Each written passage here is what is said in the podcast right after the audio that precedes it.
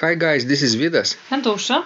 Let's start episode 172 of Ask Vidas and Ausra podcast. Uh, this question was sent by Žiga and uh, she writes Dear Dr. Vidas, I have studied your most excellent ultimate guide to organ practice ebook. I just read it again. Thank you so much for this wonderful gift. It has helped me immensely in my organ learning efforts. My playing and practice efficiency improved a lot by following your advice. Although I'm only an amateur, uh, I really enjoy playing and I love Bach's music immensely. Some years ago, I got my hands on an awesome CD by the great Simon Preston playing Bach Vivaldi concertos and have ever since desired to be able to play them. It seemed completely impossible at the time, but now I believe I will actually be able to achieve this. But some more work is still needed. I would like to share with you an interesting learning experience which I have not seen mentioned around much. About two years ago, I figured I should study Bach's Applicatio from Wilhelm Friedemann piano book one of the very few pieces fingered by Bach himself. A very short piece, only eight bars, uh, but what a marvel it is. Quite challenging too. It required quite a bit of practice to play fluently. Although uh, this little gem has improved my hand posture and fingering tremendously. Figuring out good fingering is now much more um, easier for me, much more automatic. Often I just do it. It is so incredibly clever. One of the most useful exercises I ever played. Thank you again for sharing and the best of luck and health to you, Žiga. so, Ausra, do you know this Bach's application? Yes. Remember, uh, we most we, of organists know it and in general know people who study Bach. remember we we studied it in uh, I believe in in Eastern Michigan Yes. with Pamela Yes. Reuter Finstra. She introduced us to this exercise, which includes eight measures of four-part music, fingered by Bach himself. Yes. And at the time, didn't it feel strange to you this kind of fingering? Yes, a little bit strange. Why? Well, because at that time I was not familiar or not so well familiar with with historical fingering. hmm And what's the most uh, striking uh, feature of that fingering uh, that you noticed at the time? Probably um, use uh, of fingers without finger glissando and substitution, right? In order not to achieve legato. Yes, that's true. What about? Um, was it easy uh, for you to play? It wasn't for me. Well, it was easy for me. I just felt that it's very natural and uh, that's how it should be played. hmm It wasn't hard to adjust for me.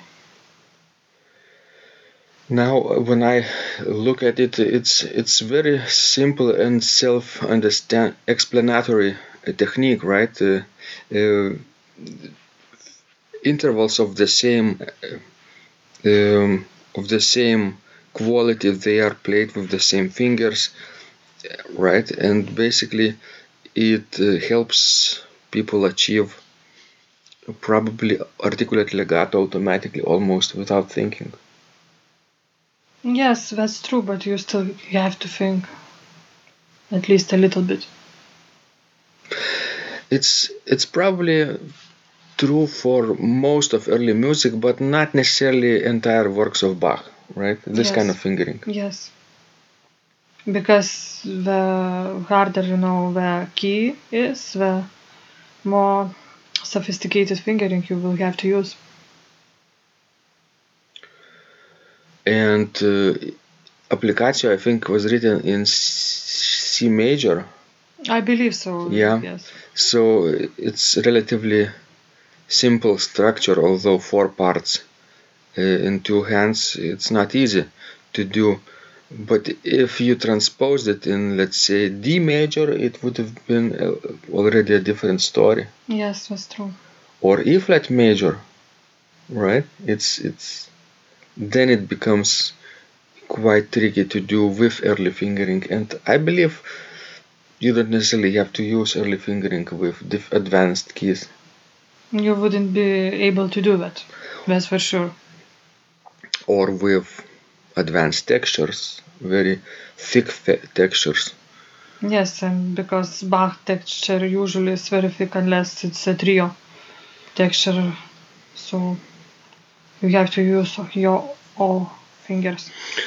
But what about remember the third Kyrie from Klavierübung by Bach, uh, the where the cantus firmus is in augmentation in the pedals in the bass voice.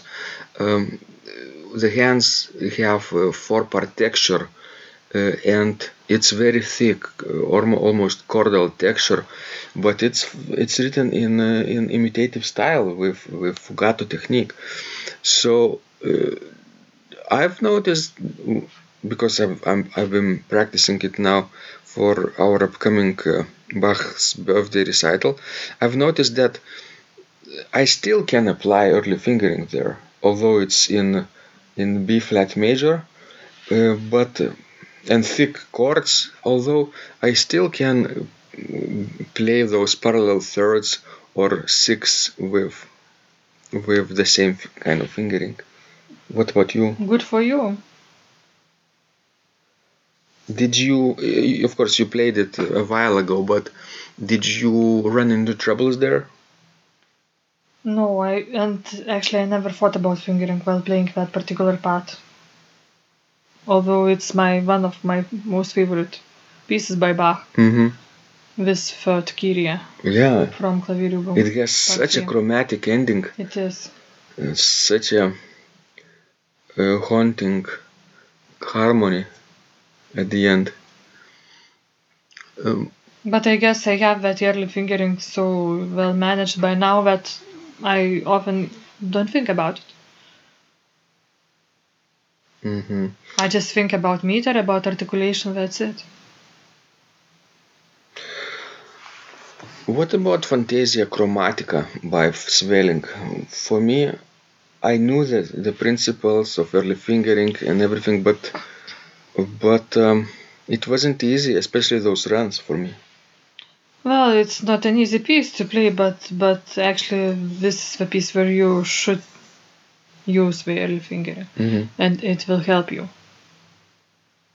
It will help you to play those scales, you know, right, and not mess them up. Right. So, if anybody is uh, looking for some principles and uh, tips to finger their early music pieces, some of the things you have to avoid is probably finger substitution, glissando. What else? Placing a thumb on the sharps, right? If if possible. Yes. But again, this applies only to certain keys Mm-hmm. that have not so many accidentals. Yeah. And uh, and trying to play the same intervals with the same fingers. For example, a third interval of the third could be played uh, with two four, two four, two four, two four, two four, as in ascending motion or descending, or uh, a six could be played one five, one five, one five, one five, Uh, but not too detached, right? Try to be mm, as legato as possible, right? Am I- yes, it sounds a little bit crazy. You use, let's say, 2 4 2 4 2 4 2 4, and you try to play legato.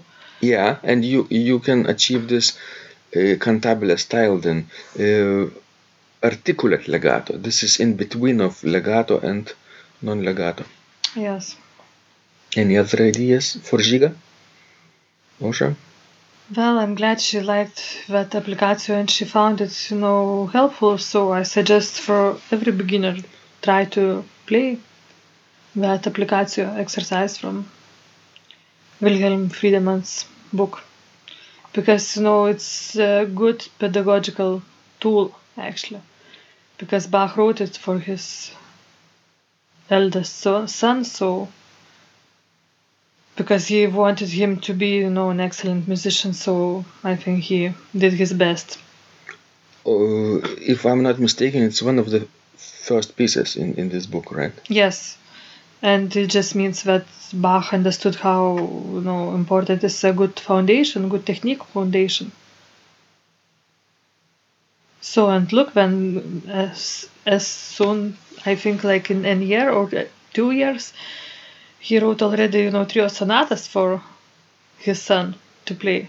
So Yes, uh, it's just too bad that his health, uh, Wilhelm Friedemann's health, wasn't strong uh, enough to last um, in the future, and he couldn't um, couldn't um, stay in one organist position for a long time. Right? He switched positions, and uh, then later in life, I think he even dropped, stopped being an organist altogether. Right? I think so. Yes, C.P. Bach actually I think did better with everything. Yes, so guys, uh, please uh, keep up your health. It helps uh, in the long run. And in order to be healthy, you have to sleep at least eight hours. Then uh, probably exercise, right, Ausra? And then obviously eat with moderation.